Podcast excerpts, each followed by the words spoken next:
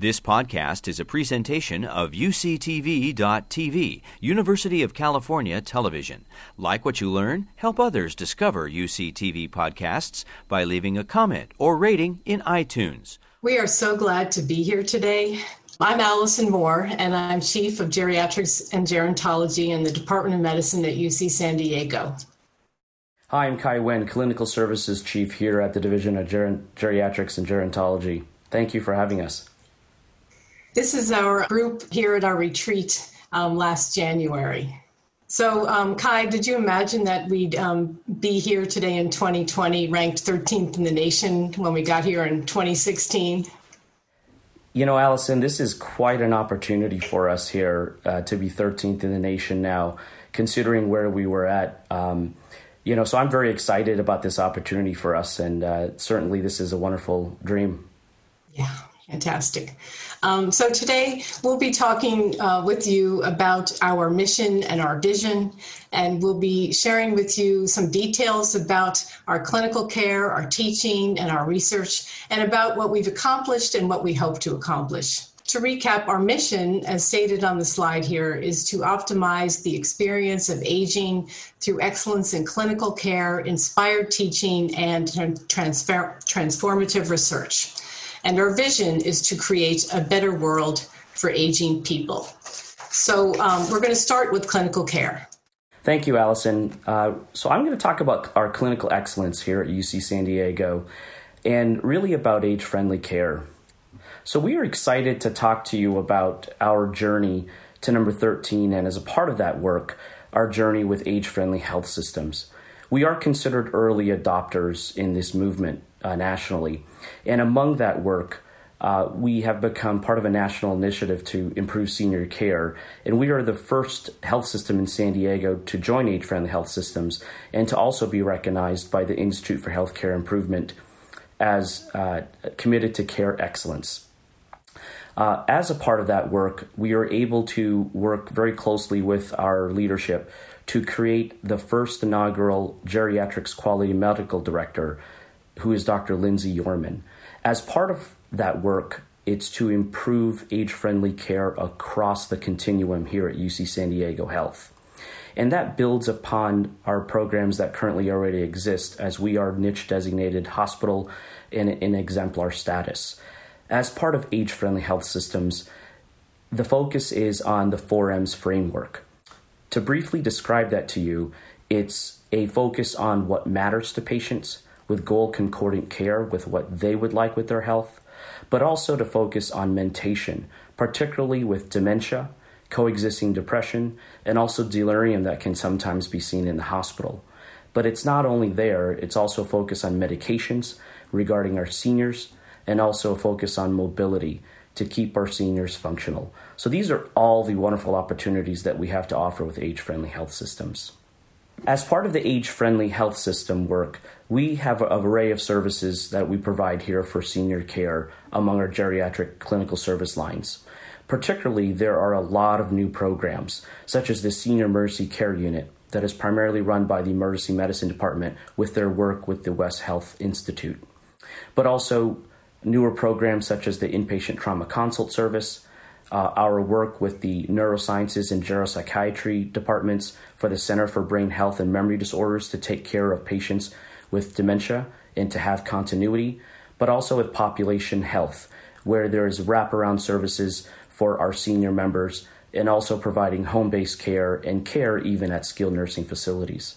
But not to forget some of our foundational programs that have existed for a very long time, which is senior behavioral health which is the only geropsychiatric unit of its kind in Southern California, but also for our foundation of our care, which is our outpatient geriatric services, which is medicine for seniors.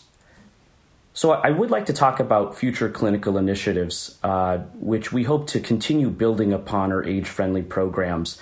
And that also means to build upon interdisciplinary infrastructure. As part of that, as you could see here, mentioned is the You're Only Old Once book by Dr. Seuss that he wrote in 1989, which it turns out is a memoir of his experiences receiving care that was not age friendly. And we hope in his honor to be creating a new clinic space for medicine for seniors, and imagining what that care could be like under age friendly care, which is incorporating the four M's discussed in the previous slide. As part of that, we hope to build a true uh, team based approach where we have social workers, nurse practitioners, pharmacists also helping our seniors, also to provide an environment where seniors are welcome.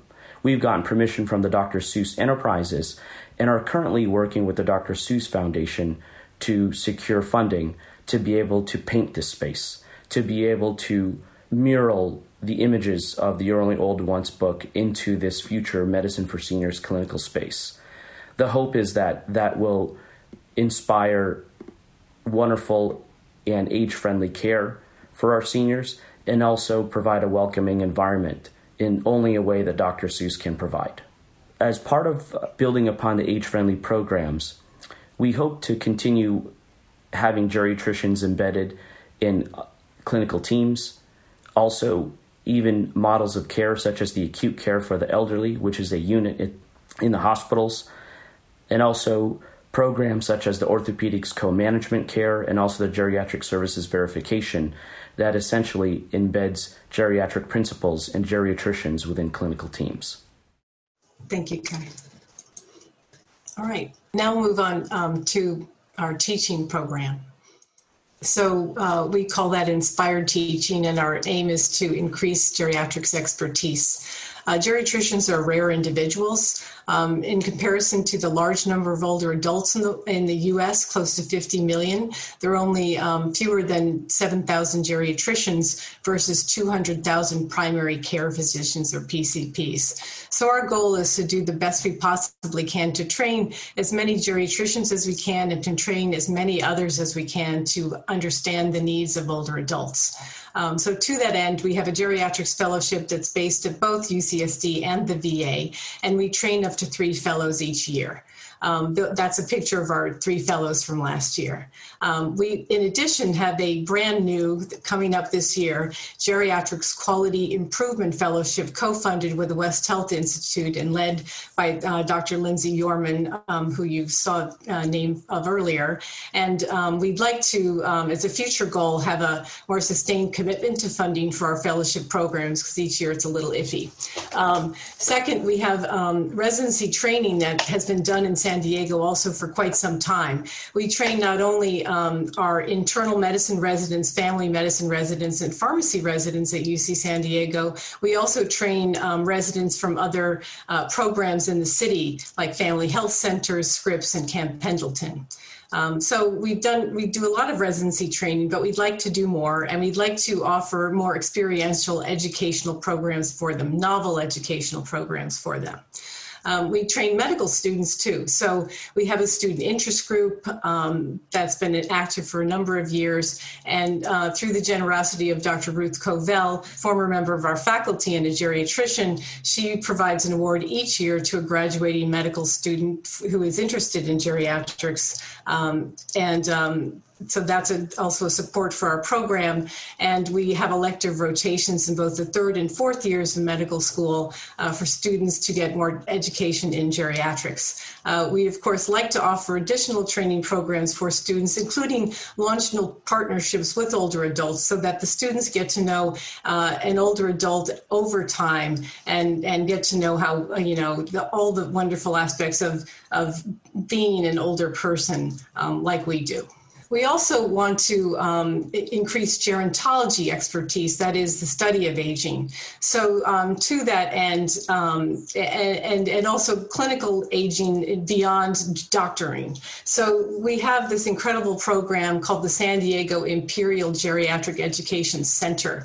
This is in partnership with um, San Diego State University, and it's funded by the um, Health Resource and Services Administration. Um, this is a program that in San Diego and Imperial counties educates um, the workforce. So, a whole variety of disciplines social work, nursing, physicians, physician assistants, and it educates them to understand the needs of aging people, including a focus on people with dementia. We also do a lot of research training here, um, primarily funded by the National Institute on Aging. There's been a long-standing program called MSTAR, and that's been led by Dilip Jeste for many years. And this last year, I had the privilege to join him in this effort.